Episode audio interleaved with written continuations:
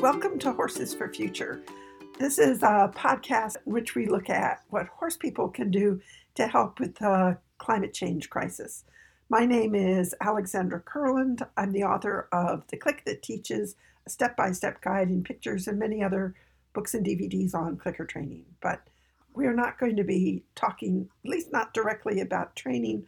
We're going to be talking about what each of us can do to help with the climate change. And today I'm joined by Sarah Owings, and I'm just delighted, Sarah, that you're doing this with me. Sarah, you're not a horse person, I want to say currently. You have horses in your background. But the reason we're chatting today is because you've bought some property.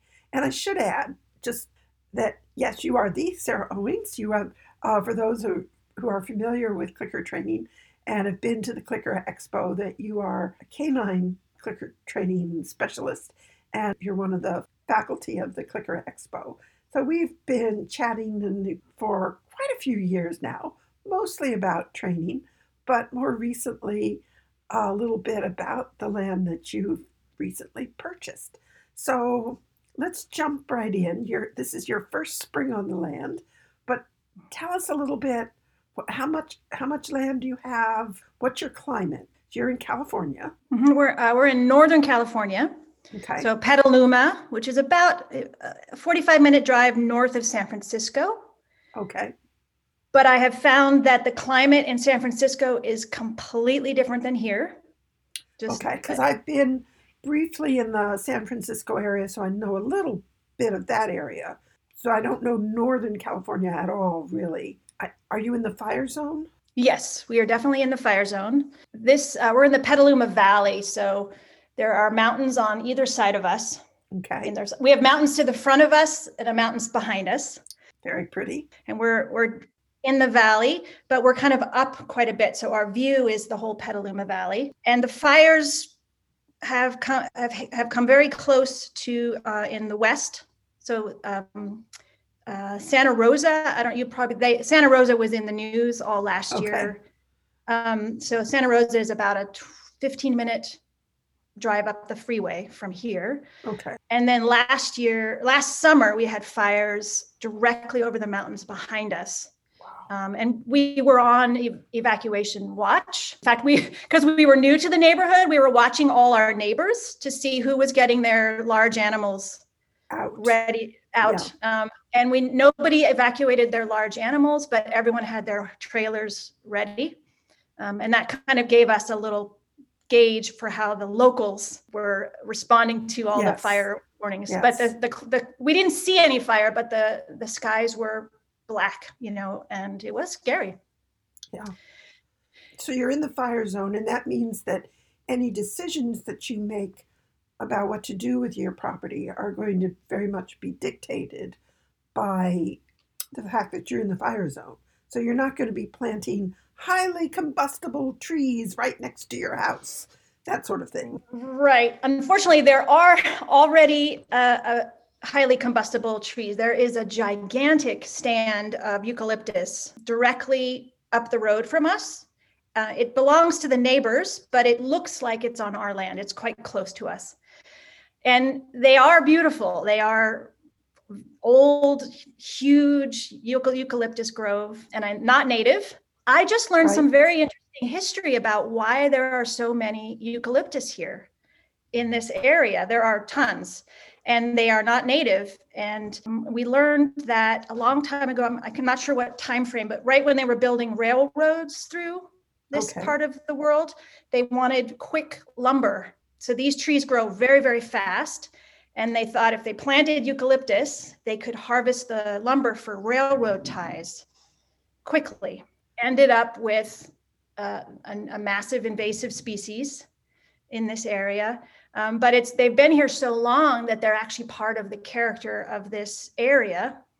So there are even people that don't want them cut down. They they want to defend the eucalyptus. You yeah, know. yeah. Um, and but they are highly flammable highly yes. flammable yeah um, lots of oils in the bark and so yeah it's risky we when we bought the property we one of the big fears we had was okay we're basically living in a house next to a giant fire chimneys, you know, Yeah. just Yeah. go up. But the flip side is they are magnificent trees. It feels like we have a forest um, right next door to our house. And the rest of our land is all pasture land. And so not a lot of trees. Okay. And so it's in the summer, it's quite hot and we're up on a hill. So we get wind and sun and there's a lot of, ex, you know, exposure. And these eucalyptus actually do a lot of interesting things for our property. For example, they provide a huge windbreak Yes. because we we get intense west winds, sometimes up to 35 miles an hour at times. And but up up by the barn, which is where these eucalyptus are, it's like a, again a little microclimate that is cooler. It is um, the plants grow better up there because the trees shelter them. Okay. Um, and although I'm learning from uh, Doug Tallamy, which I know we'll get into, that although eucalyptus do not support a lot of insects that the birds can eat, right. these these trees are providing a massive habitat space because I've been watching them and the nesting and the there's about there hundreds of different species of birds that live in these trees. Um, huge flocks come and land there every evening and they sing to us. Um, Wow, lovely. Well, not to us. It feels like to us, but to themselves Right, right. But and um, it's it's quite it's quite spectacular. Uh, hawks are nesting up in there, and even our neighbors' peacocks come up the hill and roost up there at night. So these trees ha- are providing quite a lot, but I know that on their own they would not provide enough food. But they do Right, provide right, habitat. They do right. provide habitat. So we can't, it's an interesting point that we can't paint with the same brush, a broad brush, the effect of all non natives. right. You know, you have to view each each species in the in the environment in which it's growing, in the context in which it's growing, and particularly if if native trees are no longer there. I mean, would there have been native trees? I don't know. But if Well, native- luckily there are. Luckily there Okay. are. But Um, if they've been ta- if they've been cut out, then at least these non-native trees are serving some of the ecological function that the native trees would have served, just not all of the ecological function right. in terms of the insects and so on. Right. And um, it looks to me like the eucalyptus. I mean, I don't know a lot about them. They seem to grow in huge stands and they seem to, I don't know if they seed or I'm not sure how they propagate. They stay in huge clumps. They don't seem to be the kind of invasive species that are like spreading across everywhere. We don't read headlines of California invaded by eucalyptus. Bring out Right. the koala bears. Right, exactly. Nothing like uh, other, well, we have a lot of other things like uh, milk thistle, uh, which is spreading like wildfire across all the fields here. Um, and none of the animals will eat them. Uh, none of the grazing animals will eat them. So, Wow. and they're, they're not native. But the good news is we have lots of oak trees here that nobody has cut them down and they haven't burned up and they've been left alone as far as I can tell. They may have cleared these pastures a long ti- time ago to make pasture Right. because I don't, but everything, you know, everything you see is pretty much pasture. Uh, but behind us is the about a hundred oak trees in Wow. this beautiful little valley um, that used to have a pond there, uh, but it's all dried up now. But the oak trees look to, like they're thriving, and that's where all the deer live. And and I'm so what I'm hoping, based on my my studies, is that the oak trees provide the food, right? Because they support 300 species of moth, right? Or Or Um, plus, you know, one of the figures that I saw from Tallamy is on some of these oak species, it's over 500, oh wow, which is astounding. That's- that's it's giving me a whole new appreciation of oak trees. yes. You know, Um, and we even have a few right on our property. They're not big right now, but so so you know, a decision I would definitely make is never take those down for any reason, Yeah. that kind of thing. And also, we're making decisions based on Tallamy's work, such as not cleaning away all the leaf litter Yes. around the oak trees because that's where all the uh, many of the chrysalises for the you know form where they have to and, yes, o- where they and, have to o- and overwinter, right? So like my husband's been doing lots of cleaning and weeding and you know, and I told him don't don't touch around the oak trees. Yeah. Things like that. So we're making those kind of choices based on what we know. But I think what I'm happy about is there seems to be a lot of support for birds here because I have never seen so many birds in my entire life. and and different types of birds too. So when you live in the city, you'll see pigeons, you know, you'll see a few species of birds. But here, I I can't even tell you how many there are. Um, every day, I notice a different looking kind of bird, and right now, all the male birds are you know in full color, and there's endless bird drama. I, springtime is like a soap opera of bird drama of just everyone wants to you know mating and f- fighting and they're very squabbly you know and you know two females and a male and the females will squabble and the male just be waiting for them to just make up their mind and like it's just it's endlessly fun to watch this bird uh, excitement and they're always out in the grass you know looking for little bugs and, and just thousands and thousands of birds here. So that's pretty fun. So i'm thinking they're getting this uh, i'm hoping I'd, I'd love to get an expert here to really look at it um, but it looks like they're getting the food they need and the habitat they need here already. So then, and so then the challenge then, as you move forward with your land, is to know how can I develop it without disrupting that. yes Yes, because you don't want to break what's all you know what isn't broken, so to speak. And Exactly. and I have to I have to backtrack just a little bit to Mhm. the oak trees. There's Mhm. a, a wonderful book by Isabel Tree called Wilding, and Mhm. it's a, about a an estate in the UK that during the Second World War, because of the blockades, Britain had to produce all of its own food. And so anything that could possibly be arable was turned into cropland. And that included on the, these great estates. And so the Knepp estate was one of those where they converted um, a lot of the, like the, what would have been the great lawns and around the, the main house and so on, they were converted into croplands. And, and even after the war ended, they continued to try and maintain this, and it's a huge estate to try and maintain it as a viable agricultural venture. And they just found that they couldn't, could not, Mm.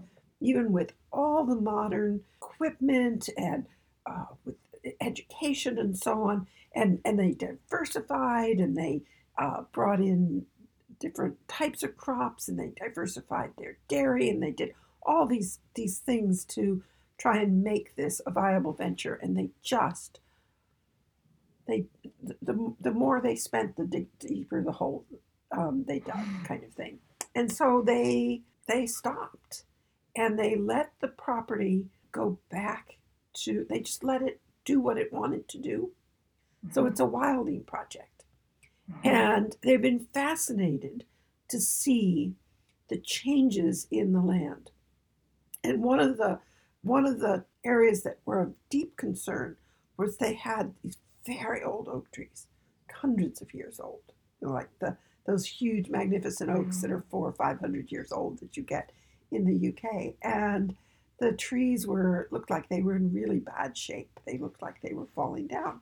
And so they got the oak specialist, who I think, if I'm remembering this correctly, uh, takes care of the oaks in Windsor Park. And he came and and one of the things he was saying is, first of all, you've got to stop all the machines that are around the oak trees because that's compressing the soil Mhm. and the roots can't breathe. Okay, so that's one thing. And then he said the way that oaks grow is they grow, they'll grow sort of up and out and make that nice picturesque tree that we all like to see in the first phase of their life. And then they kind of sit for a while. And then their branches start to droop down.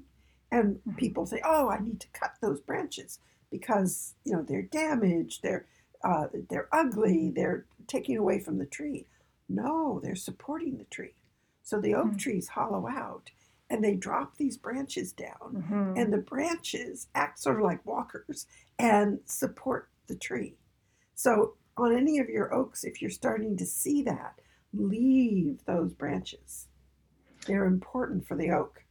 there's a place behind uh, way in the back of our property where that's happening the the tree has curled down and made the parts of it are touching the ground Yep. and when you're underneath you feel like you're in a in a clubhouse because yes, it's it's kind of holding its arms down like this and there would be no reason to change that and the deer the deer hide there that's a, de- a hiding place for deer yep, yep. um, and yeah, there's no reason for us to change it. It'd be a lovely place to put a little picnic table or something, but and it's Yes. way in the back, so it's not even where any machinery will go. We're not going to ever mow there or need to or need to mow there. So I think it's perfect the way it is. I mean, there the only negative about it is that during certain types of times of the year that there are lots of ticks there because that's where the Ah. deer sleep. But yes, we we just don't go there at certain times of the year right. unless we want to deal with ticks, which is not that hard actually. I thought it would be harder, but it's not. But um, you you mentioned um, fire, you know, questions, and some of those do get like that. We have to keep a defensible area. I believe it's 200 feet or something like that in all all the way around that the house. That has to be maintained. You can't have any dead logs, no overgrowth Okay. everything has to be kept short and but one thing which is interesting that i'm learning is that they do recommend planting as long as the plants around your house are green and being you know watered even a lawn as bad as we lawns are they they provide a, a fire break um, if it's green and watered Okay.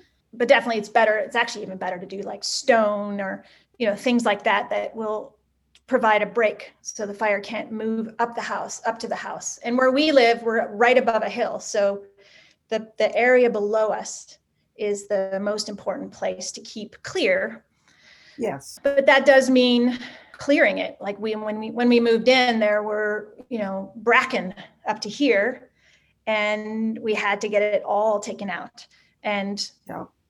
and we had to, we did that in the fall which is the worst time uh, to do that because what what I've learned is that's when like the um, the mason bees and different creatures use that the dead stalks for okay. overwintering and so things like that so now that i'm aware of that um, i have other ideas for what to do with that that kind of bracken next year So what are you what are you going to do? well i've come we have luckily we have so much space here i'm i'm i'm leaving certain areas wild Okay. so that are away from the house that are farther away um, and just letting them there's one area where everything's still really tall and uh, but all dead from last year and the birds love it. They all sit up there and and that so we just left that and my husband keeps saying do you want me to not cut that down? And i said no let's not let's leave that one. Yep. then um, another thing we th- think we can do is whenever we do clear stuff like that out, we can actually put it in a pile somewhere, but again, away from the house. So it create Right. Right.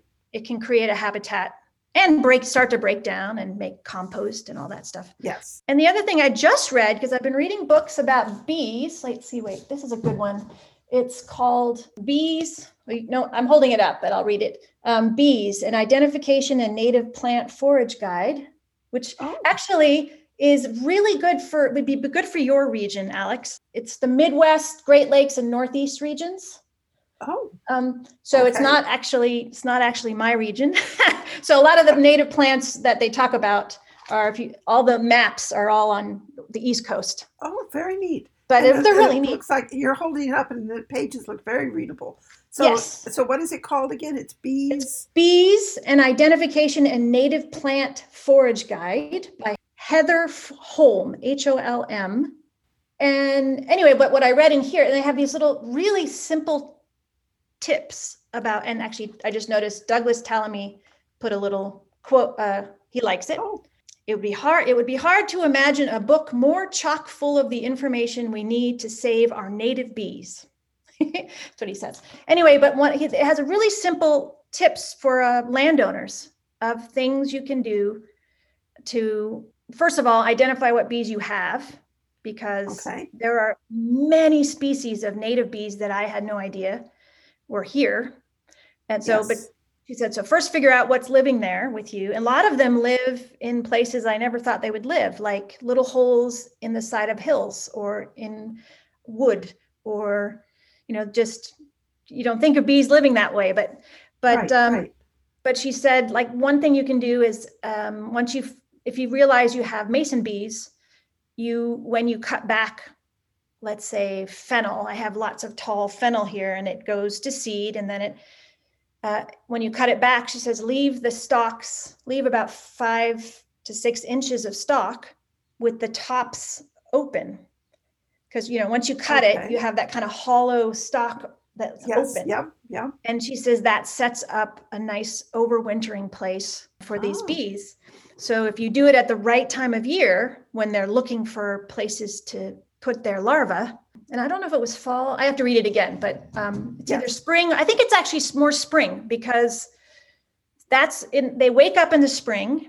That's their life cycle. They wake up in the spring and then they they need food and they need a place to start over and they lay their larvae and then they they stuff the little cavity with food for the larva and they spend all spring doing that and then the adults die and then that those babies stay in that little sheath all winter. Okay. all winter and then they come out in the spring again the next spring and then it happens again. So little things like that. So she was saying you know i thought cutting all of it down was bad but in this little book it said no you can you can still trim them just don't cut them in the fall or the winter because it has babies in them but if you trim if you trim them in the spring then they make a they make a nice house And then you'd have to, you know, if you're setting up your veggie garden for the following year, you'd want to think about when do I disturb those stalks that I left for the mason bees? right You know, Exactly. At what point do I become really industrious and say, I need to get out and start working on my veggie garden for this year? Maybe Right. you need to wait another little bit or just leave those stalks as you're um, setting up the garden for the next year. right So interesting. so many and there's a i mean it's endless that also like when do you if you're going to mow your fields which because we don't have grazing animals right now here Yeah. all our neighbors do in fact our, our neighbor offered to let all her cattle come over and eat our grass down for us so that would be the best thing but we can't do that right now because of our dogs but you, you want to be very careful when you mow your fields because the birds will be nesting Yes. at certain times of year. So if you mow in the, I think, I think if we mow in the next month or so, we would kill lots of baby birds, which we don't want to do. So we're going to mow in the, you know, early summer this- and uh, things like that. These are decisions Yeah. that landowners can make that will have at least, like you said, at least do no harm or do less harm. Do less harm. Do less Yeah. harm. because that, that's always such a quandary that I have with our with the back pastures, and it's not really my decision, but it still it still fusses me in terms of when do we when should the what is the ideal time to mow those those fields and where you do the least amount of harm and there's there's so much when I have uh, when I've been the one mowing, I'm forever stopping. Oh, I need to move this. I need to move that creature.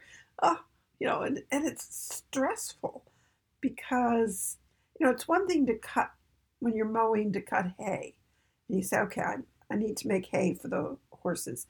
There's a reason for it, and you still want to pick a reasonable time in which to mow so that you're not you're not mowing over nests and so on. But the back pastures, they can't get hay equipment back there. So it's Hmm. not a matter of we're cutting them to make hay. They're just being cut to be kept open. And, you know, how often do we really need to cut them is a real quandary and question that I would have. How many acres do you have? Uh, 15 acres. Yeah, 15. So what is what is your your long term plan? What are you? Uh, well, I believe. I mean, when I first moved here, it was very much we wanted space for our dogs to be themselves. Um, they've been city dogs most of their lives, which means small Okay. small yards, and every time you go out, you have to be on a leash immediately. You know, on a leash and vigilant, and there are neighbors and noises and everything's. And that's how our dogs have Yeah. lived. Um, and I personally have always longed for this feeling of openness. In fact, when we were looking for a place, we told our realtor, you know, no neighbors. We want no neighbors. so we have, I mean, we have neighbors in view. Like there's a wonderful woman right down the hill, and we can see her whole farm actually. She has a million animals. So our first our first plan when we bought the place was just space so the dogs can be free and run around and not Okay. bother anyone. That was a very uh, a beginning point. um, Yes. And and then I was thinking, you know, it would be a wonderful place for a training facility, or we could, you know, we could do tracking and nose work because there's so much space. And I might still do some of those things, but then I just got really interested in all this habitat uh, preservation and I got very excited about it. In fact, I have I have it's been a long time since I've been this much of a beginner again. And I love it. Um, it Yeah. it reminds me of that excitement I felt when I first discovered clicker training, which was, you know, 25 years ago now or something. Uh, it it's that feeling of just I can't get enough information. You know, I can't I can't stop I can't stop reading these books every night and and it's just and I don't know a lot yet, but it is exciting so now I'm just thinking about exploring that. But I'm also thinking it might be nice because this is such a beautiful place for grazing animals to I was thinking long term maybe an animal combining kind of a native gardens and uh, animal rescue.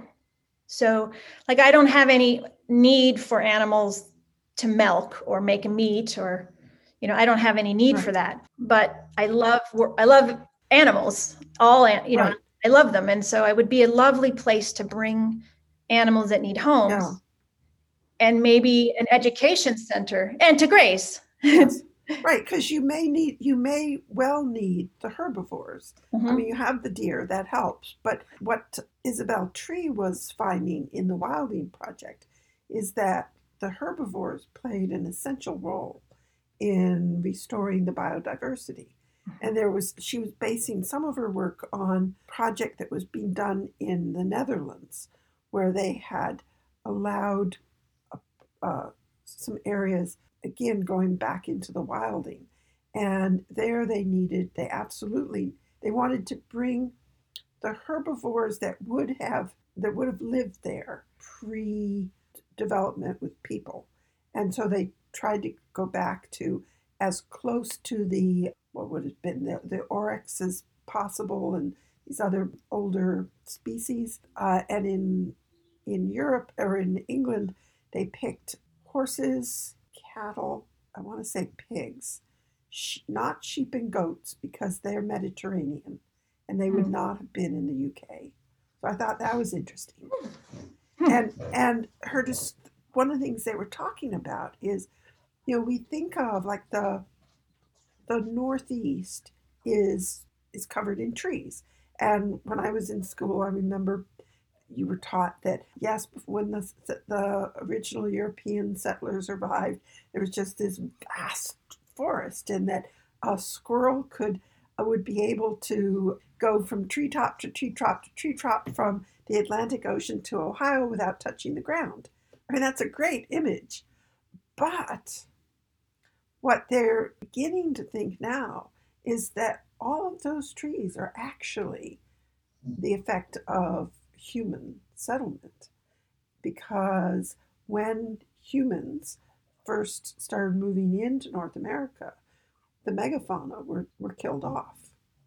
And of course, horses were killed off.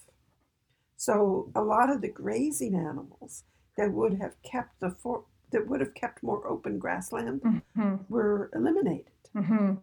Interesting. And so what what we're seeing as well, this is this is the natural habitat, is not necessarily. It's it's the natural habitat of the last ten thousand years, but it's not really necessarily the natural habitat. It's like, whoa, does that sort of make your head spin?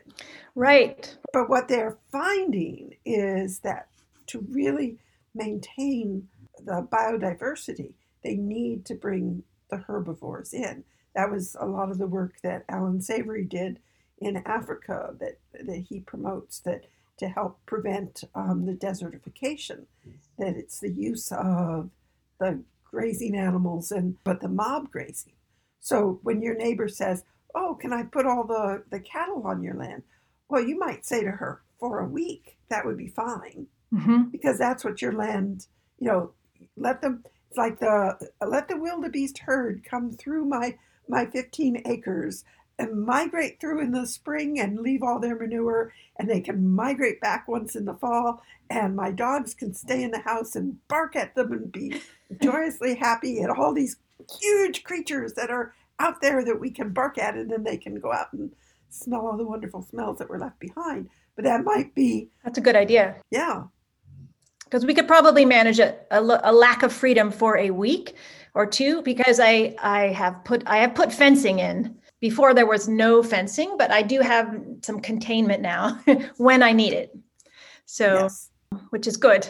But that's a really good idea. Although right now my my neighbor own, owns a hundred acres, and she has just moved. She has a cute a herd of about twenty Highland cattle. Those the Scottish Oh, darling, cattle. yes. They are Yes, yes. amazing. They are amazing. Um, and she just moved them from their back pastures into her main area because it's spring. And she Yes. just she basically wants lawnmowers. And they go all and they're everywhere now. They're like they come right up to her house and they're they're just all over the place. Um, she has a huge herd of goats, which I've only seen them released in this one spot. Actually, I can see them right now. She has a huge arena area that's overgrown, completely overgrown right now, and it's filled with goats right now. And she has uh, a million chickens and ducks and peacocks, and then she has emus. She's quite a collector. She's quite a collector. She has even Such- uh, ho- Such she has horses. Native species. I know, right? So, so And- yes, emus. emus and horses. She's horses. And I have to say, uh, I was a, a horse girl many years ago. And um, the other day I went out uh, to the back fence. The horses came right up to the fence to say hello. And I hadn't been near a horse in many, many years. And all it took was just Yeah. what, and I was like, Yeah. oh, okay. I think, I think I need some horses. Like I just, that, just that depth of, Yeah. there's such a It's like depth to that horses. when they talk about alcoholics and they can never take an, another drink or it'll, I mean, I think of that in terms of horses, that all it takes is that one sniff and it's like, You're like, oh, okay, yeah, it was, yeah, it was, that was it for me. But also, she has this um, steer, this giant steer uh, named Ferdinand, just like the story, and he okay. is a gentle giant. Um, and apparently, he looks after all the baby calves, and he's he- uh, he's wonderful as well. And he got out of the pasture once and came to visit our orchard. Um, I don't know how we we haven't figured out how he managed it yet because I haven't found any holes in the fence. But somehow we went out and there was this giant steer standing in our orchard and he stayed with us overnight and that was lovely but i'm i'm wandering around um, but grazing animals yes but i think that idea of inviting her animals over for short periods of time if she'll lend them if she'll lend them to me right now she looks like she's Right, right, right. she's using them You now know, could I have a could we have a sleepover? You know, while while your while your grass is recovering because it's been grazed Mhm. and it needs the recovery time in order to put those deep roots down and to stay healthy. Mhm. Could you, could your some of your herbivores come and have a sleepover? Just a Mhm. short sleepover. and, that and we have um, dairy cattle to the right. So there's a 300 acre dairy, organic dairy farm, um, and they ro- they do do they do field rotations with the, the the dairy cows. So you can see them. You know, on Saturday they're all in this field, and then two days later they're on the next Okay. the next field over, and they So that's kind of neat because that's looks like he's doing some kind of careful pasture management over there as well. So, so he might uh, equally be interested in having the ability to rotate his cows periodically onto your fields. Yes. Because the, the cows, they're trampling and then they leave the manure behind, and this is how you maintain that uh, right. really healthy pasture land. And it's so much better than a big, nasty, gas guzzling tractor or mower, which does feel so violent. I mean, we we did buy a, a, a you know a driving mower, and the weed uh, weed cutters and and that's this brings me to a really important question that i have and i'm going to keep pr- learning about is so if i let this land go back to you know just just didn't mess with it at all didn't touch anything right what would it look like what would it do what would it do and it would get comp- i'm pr- pretty sure it would be completely overgrown with non-native invaders because that's kind of what's happening now. Um, milk okay. thistles, milk thistle, foxtails. There's this ground cover that's quite gorgeous. It's this rich ground cover with little purple flowers, which I had no idea was going to come out, and it's everywhere. And I looked it up, and it's from Asia. So somebody somebody put this in years ago, and it it's doing well. It's thriving. It's competing with the other major weeds, and I love it. It's of all the weeds, it's my favorite because it's soft under the feet. It looks nice, but it's still from Asia and it's spreading all through yes. the pasture. It's spreading everywhere. There's weird plants here like pampas grass, which I have no idea why anyone would put that in a farm, but it's also very invasive. So I, when I had the uh, landscaper come out and we looked around and I said, well, what is native? Like, is there anything here that's native at all? and he said, Well, the oaks and your buckeye trees. And that was it. That's a pretty short list. Yes. And I mean, there, there have to be some of the grasses here, maybe, but I don't know if these fields were seeded for pasture, you know, with other types of grasses. Yeah. The foxtails are a serious concern for the dogs. And I didn't want to get into a war you know, with the land about what gets to grow and not grow. Um, but it feels like that now because now the foxtails are coming up so fast, and we were just going to keep it mowed in the areas that we use, not the whole place, but just the orchard is we're keeping it really short, and we are going to landscape the one yard that we have, but we're going to fill it with native plants. So there's going to be one area of the property that in the in the height of foxtail season, I can keep the dogs safer. Not everybody is not going to know what foxtails are because I did not until I went, you know, started traveling because they aren't in as far as I know, they are not in my area. Oh, you're so lucky. So they are a horror. Yes, they are a horror I have not had to deal with.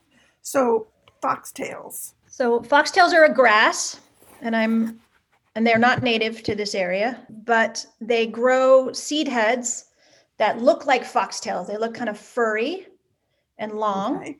They they're actually quite pretty when when they're newly growing and the sun comes through them and they ripple. It, it looks beautiful. Like you're you would never want to destroy that. But when it dries, those seed heads dry, and they start to when they go to seed, they scatter into the into the wind and those little dry seed heads are like barbs, little barbs. Mm. They're like, think of a fish hook. You know, fish hooks are designed to go in, but they don't go out. Right. Because they okay. once once they jab in, there's a little hook that catches in, and they they can't pull out. So these little seeds are insidious. They they stick to everything, and they get all in the dog's fur, or um, they can inhale them they can get in the lungs Ooh. they and once same thing most like if like like a splinter hurts a splinter goes in but it works its way out right? Yes. These don't ever go out. They only go in. So they worm their way in and they can cause considerable damage. So if a, if a dog inhales it it can actually puncture the lungs.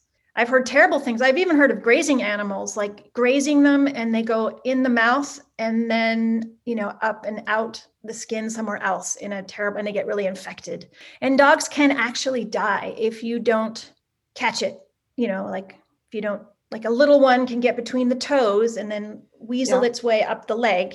So it's quite scary. Yeah, and also hard on native wildlife.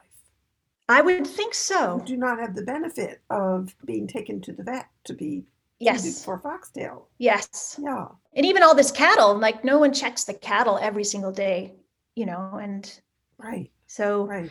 But dogs seem particularly particularly sensitive to it. It sounds as though cutting that those fields, and I know nothing because we don't have this in my area, but it sounds as though cutting the fields before the foxtails are going to seed would, at least for a couple of years, be a useful thing to do. That's what we're trying this year. But it, it is the faster you cut them, the faster they want to seed again.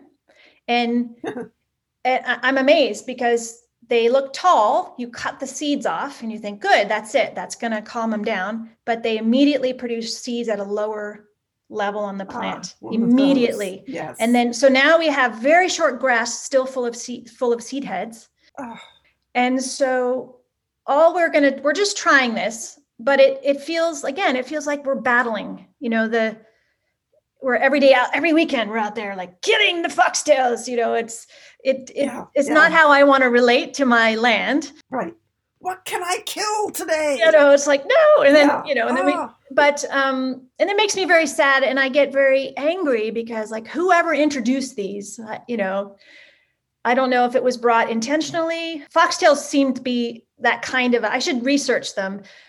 They seem like the kind of inf- infectious thing that would come on like grain imported from Europe or something that, you, you know what I mean? Or it doesn't seem like anyone would plant this on purpose. I can't see why. Here's what I know just mowing it and trying to destroy it is the least sustainable solution. It's the least okay. because the more you just destroy things, the more you try to just, it's sort of like behavior, right? The more you suppress and punish, the more it comes up somewhere else, uh, yes. it, right? Okay. Or you get a worse version of that behavior in, in a different way. It, weeds are like that um, the more you disturb the soil, the more you I like I noticed that the place the foxtails are the most prevalent are around the house and the barn, which is where they mowed most often.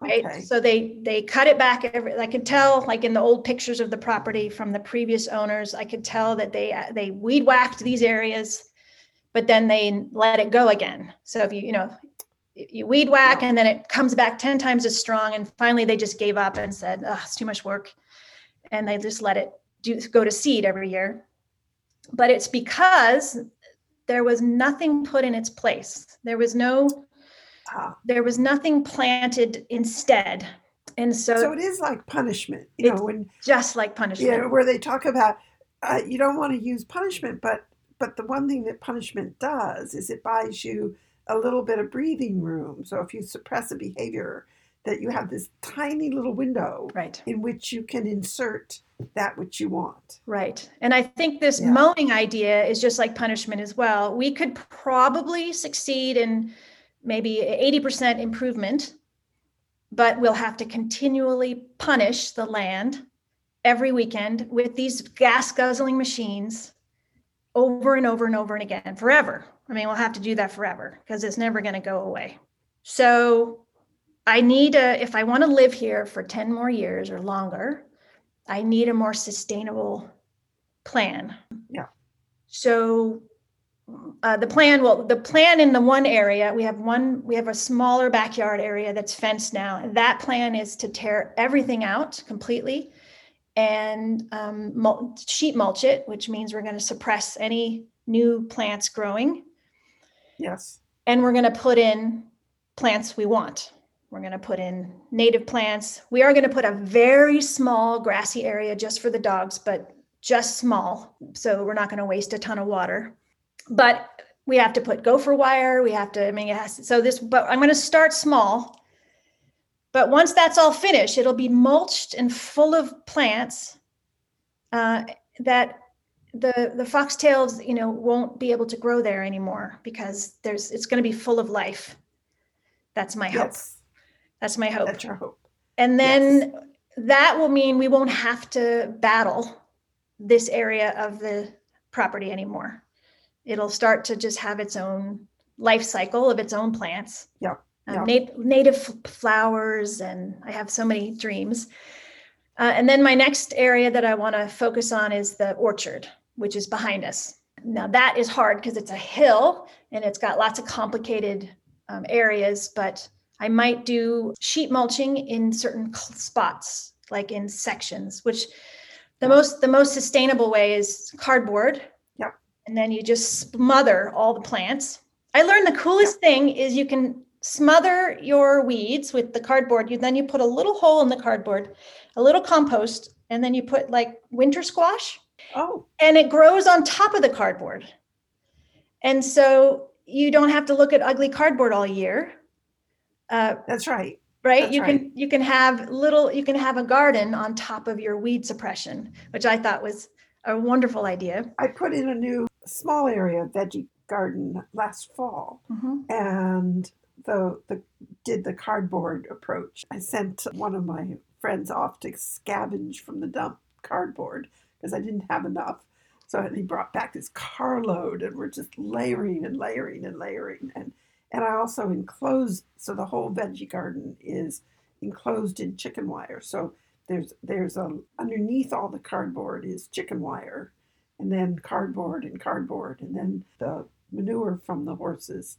So we have this ready source of, of what will be good garden soil eventually. It isn't yet, it still needs some composting to do. But the cardboard just makes a great mulch, Mhm. great mulch. And then Yes. I'll add to that when I clean out the goatery, there'll be all the hay from the goatery that will Oh. also be a weed suppressant. another wonderful reason to have herbivores around yeah, I mean, really. But of course, you're, you know, you are surrounded by people who have herbivores, so they might be willing to share some of their precious manure. Who knows? But yeah, the the herbivores really, if you're going to have gardens, the herbivores are really an important part of that. Do you know the illustrator Tasha Tudor? no nobody does. I, I don't know why she's not better known. She's a beautiful illustrator. But in any event, the reason I bring her up is she lived in New Hampshire. And a lot of what she drew in the children's books were pictures from her beautiful, beautiful New Hampshire farm. And it always used to make me so frustrated because New Hampshire's, uh, where she was, is a much harder climate than where I am and they're on granite. There's no topsoil. And here she had these gorgeous, gorgeous gardens. You know, they talk about looking like you have this beautiful English country garden type of look. Mhm. And and I would look at my garden and think, ah, it's nothing in comparison. Well, the reason there was nothing in comparison is she had goats. So that was her fertilizer. Mm, Made all the difference in the world. wow know. So you may have to think of a way that you can either borrow occasionally or what which if you had sheep you could with your dogs you could start learning about herding. oh I can see her. i can picture my labrador picture my labrador not what is that those kind of dogs that don't they fail the sheep herding test because they want to bite them yeah that would be unfortunately i have a dog that is not animal friendly or savvy or um, he came to me this way. Good example of punishment. I, I the notes on his his previous owner wrote to me and said he's fine around other animals when he's on his prong collar. And that that said enough. That so without a prong Yes. collar without that suppression his his Yep. his feelings about animals are they should be far away from the property as possible. So and i'm just worried he's going to get kicked in the head. But we've been practicing. We've been because we do have you know the neighbors the animals come up to the fences so we practice you know just getting used Yeah. to them and And you have deer. we have deer yeah he he does chase the deer away but I try to stop that. But he does chase the deer away.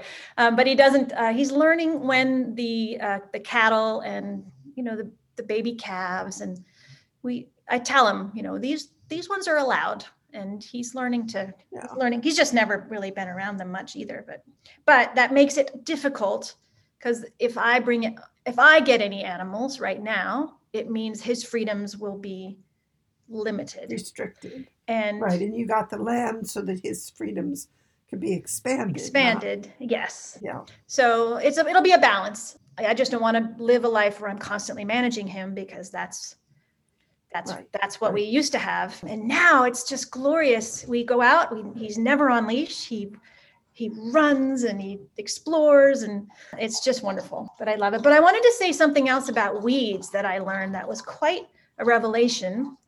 Um, it's easy to get really angry at weeds but they serve a lot of they serve a function. Yes, I am going to stop us here. You're going to have to wait until next time to hear what wonderful functions weeds serve. For many of us, we're heading into spring, so we have lots of decisions to make about what to plant and how to manage the land that's under our care. My hope with these podcasts is you will be looking at your land through the lens of ecosystem good health. I know I've shifted what I'm going to be looking for when I visit the plant nurseries this spring. As Dr. Tallamy has said, we used to choose plants because they were beautiful. In my area, I would have chosen plants that the deer don't like, which means non natives. But now I'm going to be looking for the opposite. What do the insects and other native wildlife need? What do they eat? Not what will they avoid? That's what I'm going to bring back to my garden. I've ordered the book Sarah talked about at the beginning of the podcast Bees, an Identification and Native Plant Forage Guide. So I'll be looking at that and many other resources to guide me through the decisions that I'll be making this spring. As a lifelong gardener, I've always loved visiting nurseries. And now, thanks to the work of Dr. Doug Tallamy and many others, I'll be looking at the plants from a very different perspective. And speaking of Dr. Tallamy, his new book, The Nature of Oaks, is now available. I just ordered the audio version. It seems the perfect book to listen to while I'm working outside. There's so much to learn, and there's so much to do. Remember, we can all make a difference in the climate change crisis.